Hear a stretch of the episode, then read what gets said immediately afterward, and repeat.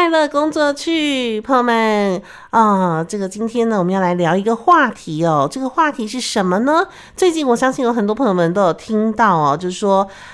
缺工，整个经济市场都在缺工，但是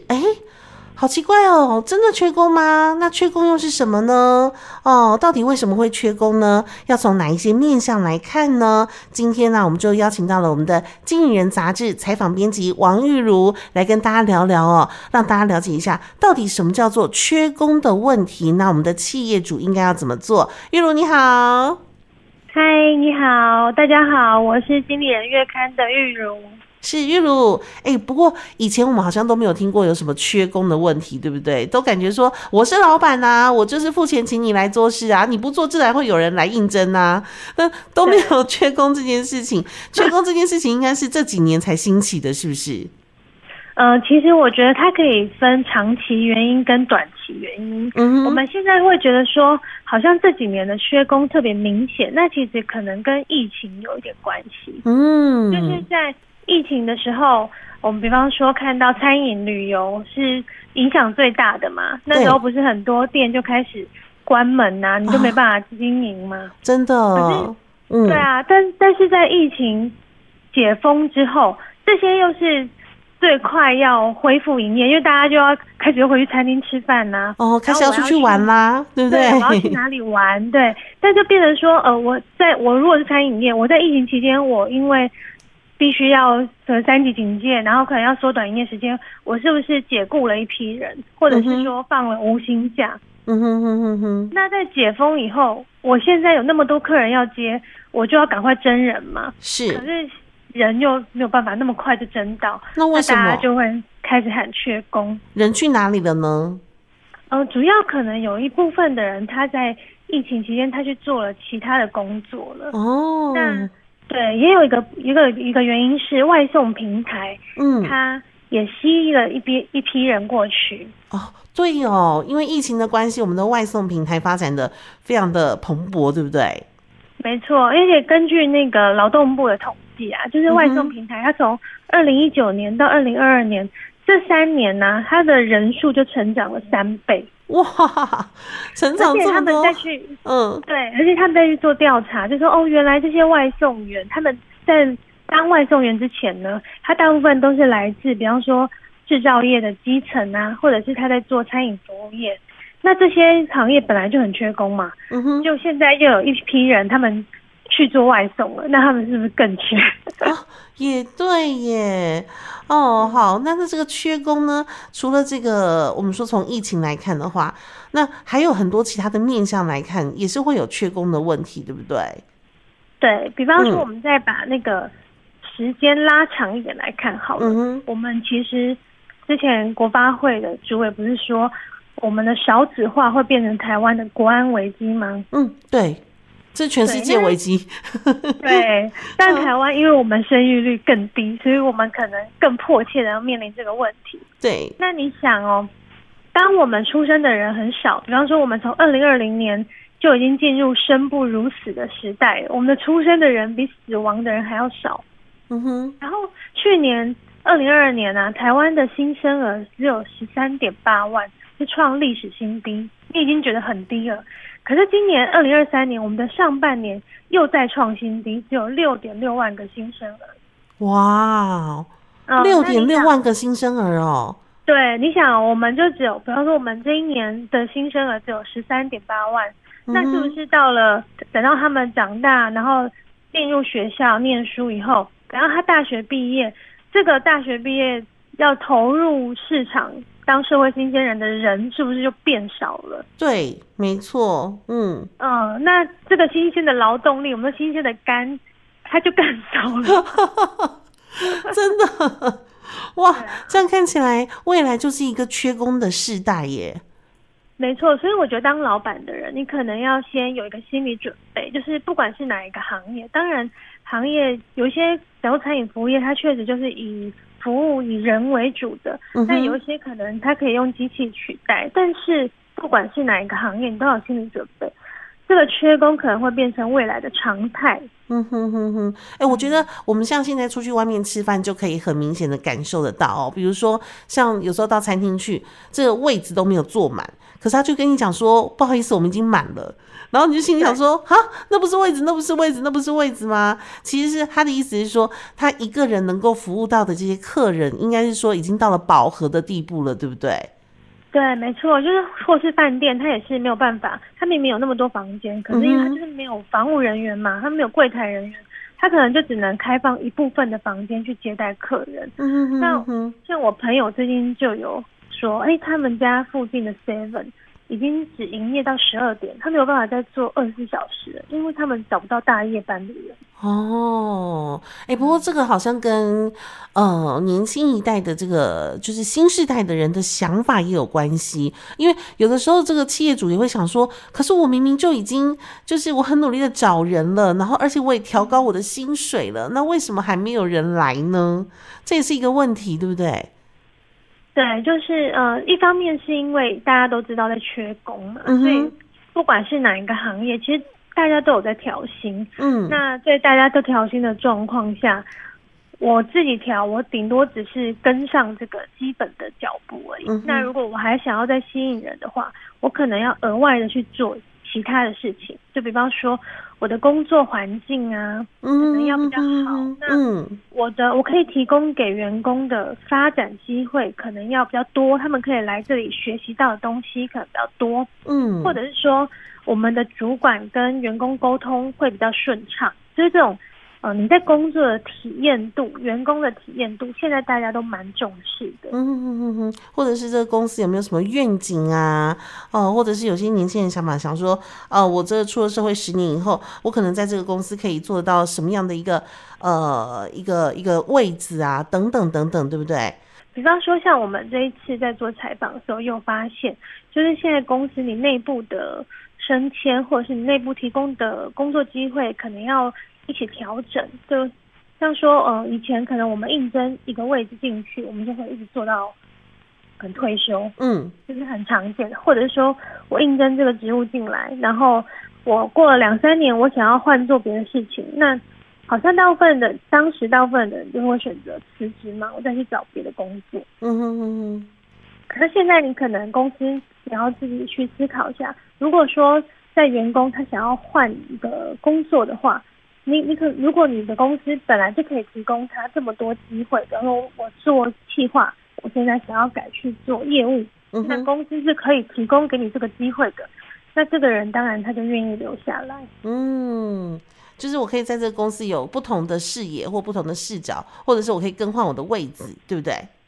对，这都是可以去可能缓解这个缺工问题，你去留住人啊，招人的一个方式之一。所以我觉得现在老板比较难做，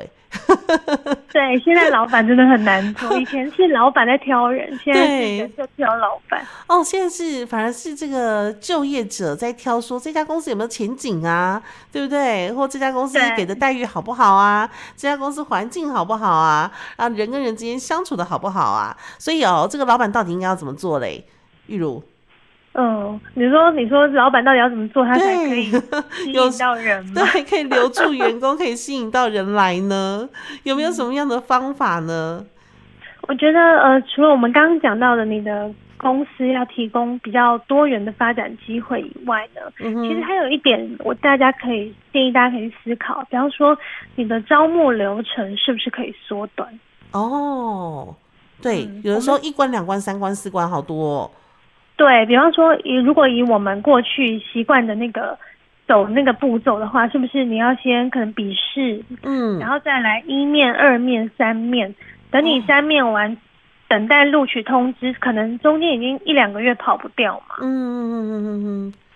那现在那么多人都在真人，我这次就有听到那个受访者就说，你今年呢2023年我们不是有很多连假吗？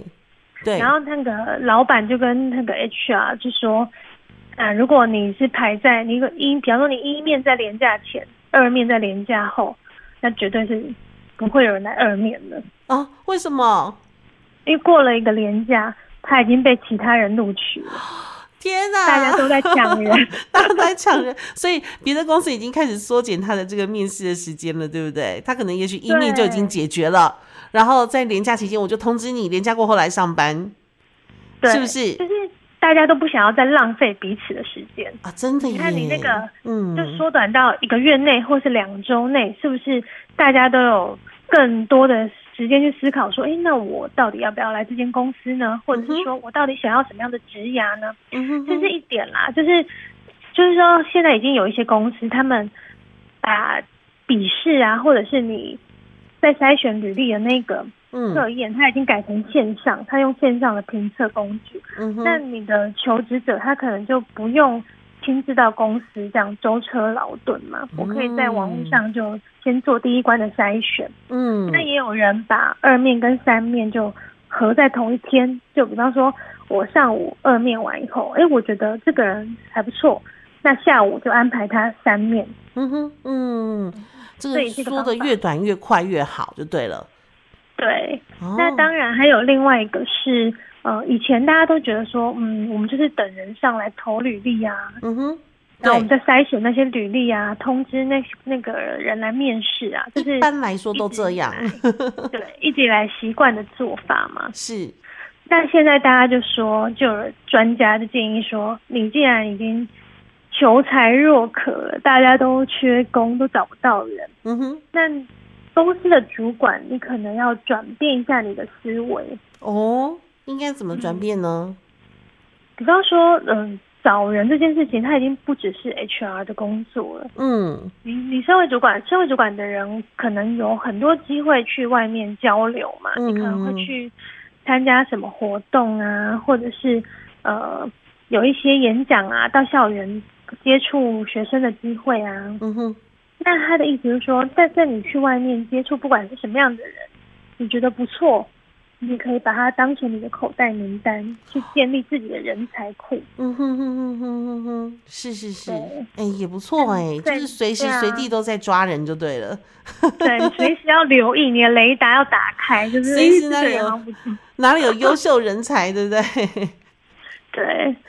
还有一点是，我们。刚刚有提到说台湾少子化嘛，对，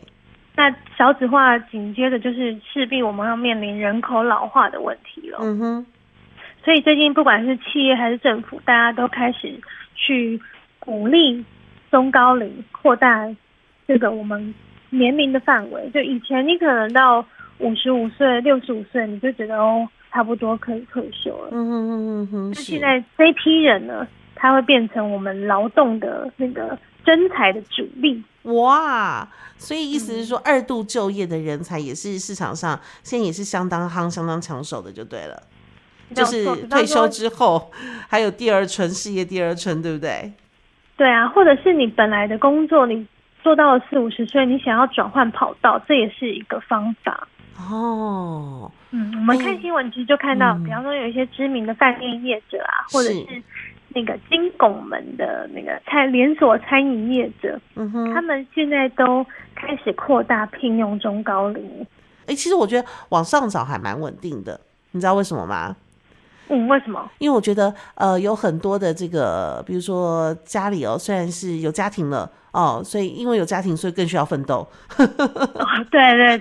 所以他对于工作的稳定性其实是更高一点点的耶，对不对？他需要这个工作啊，他对于工作稳定性就更高了。还有一种是往下找，是不是啊？对，也有到校园征才的，就比方说，我们刚刚讲到的中高龄大部分可能是会在餐饮业或是连锁。那种零售业，可能便利商店啊，他们可能会，尤其是社区型的，因为中高龄就比方说妈妈、阿姨、叔叔们，他们很乐于跟顾客互动嘛，所以尤其是面对那种社区型的熟客，非常适合中高龄。那如果是科技业呢，他们就会去校园征才，而且他们会提早去校园抢人。也是。而且我后来发现，听说因为现在因为疫情的关系，所以如果当你有着比如说可以在家工作的话，又是另外一个优势，可以抢得到人才的优势。对，远距办公、弹性工时、混合办公，这都是未来的趋势啊！就是大家已经越来越少人待得住朝九晚五的办公室了，你知道吗？大家都想要有一点弹性自由，哦，就是希望可以在工作上面取得一些成就，但是又不希望整天都被绑在办公室里面嘛。所以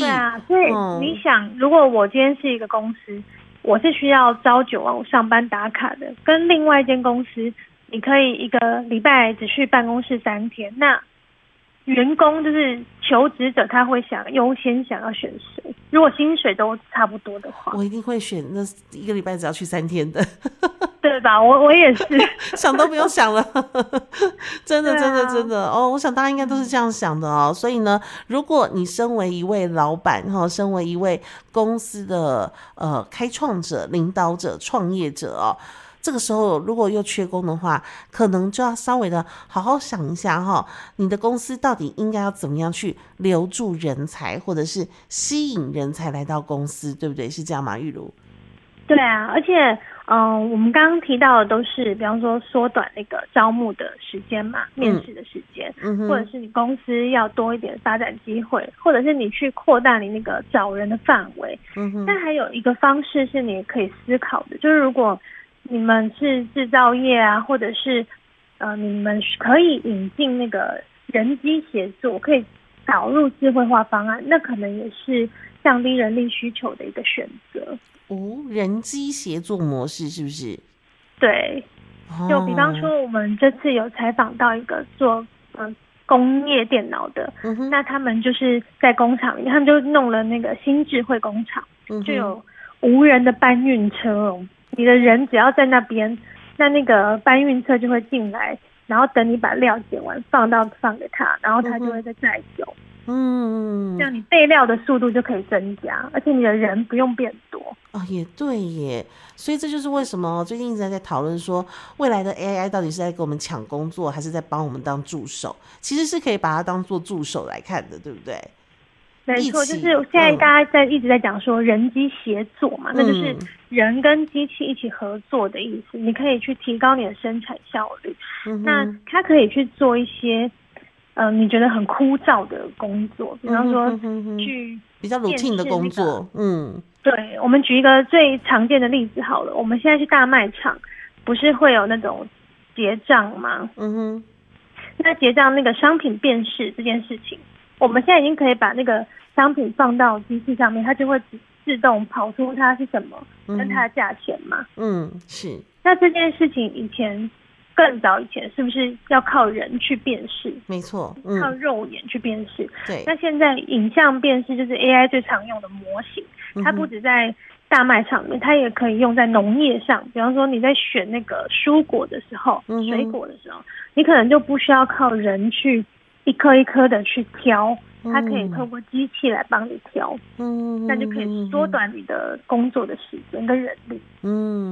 所以这个公司未来的走向这个领导者真的是要好好的想一想好好需要伤脑筋了这个如果遇到一些缺工情形的时候，是要怎么样来去改变公司一些做法呢，或者是一些策略呢，或者是人机协作呢，等等等等，都是这个老板需要好好的思考一下的地方。那当然也希望呢，所有的老板呢都能够顺顺利利的大家都赚大钱对，好，非常谢谢我们的经理人杂志采访编辑王玉如，谢谢玉如，谢谢，拜拜。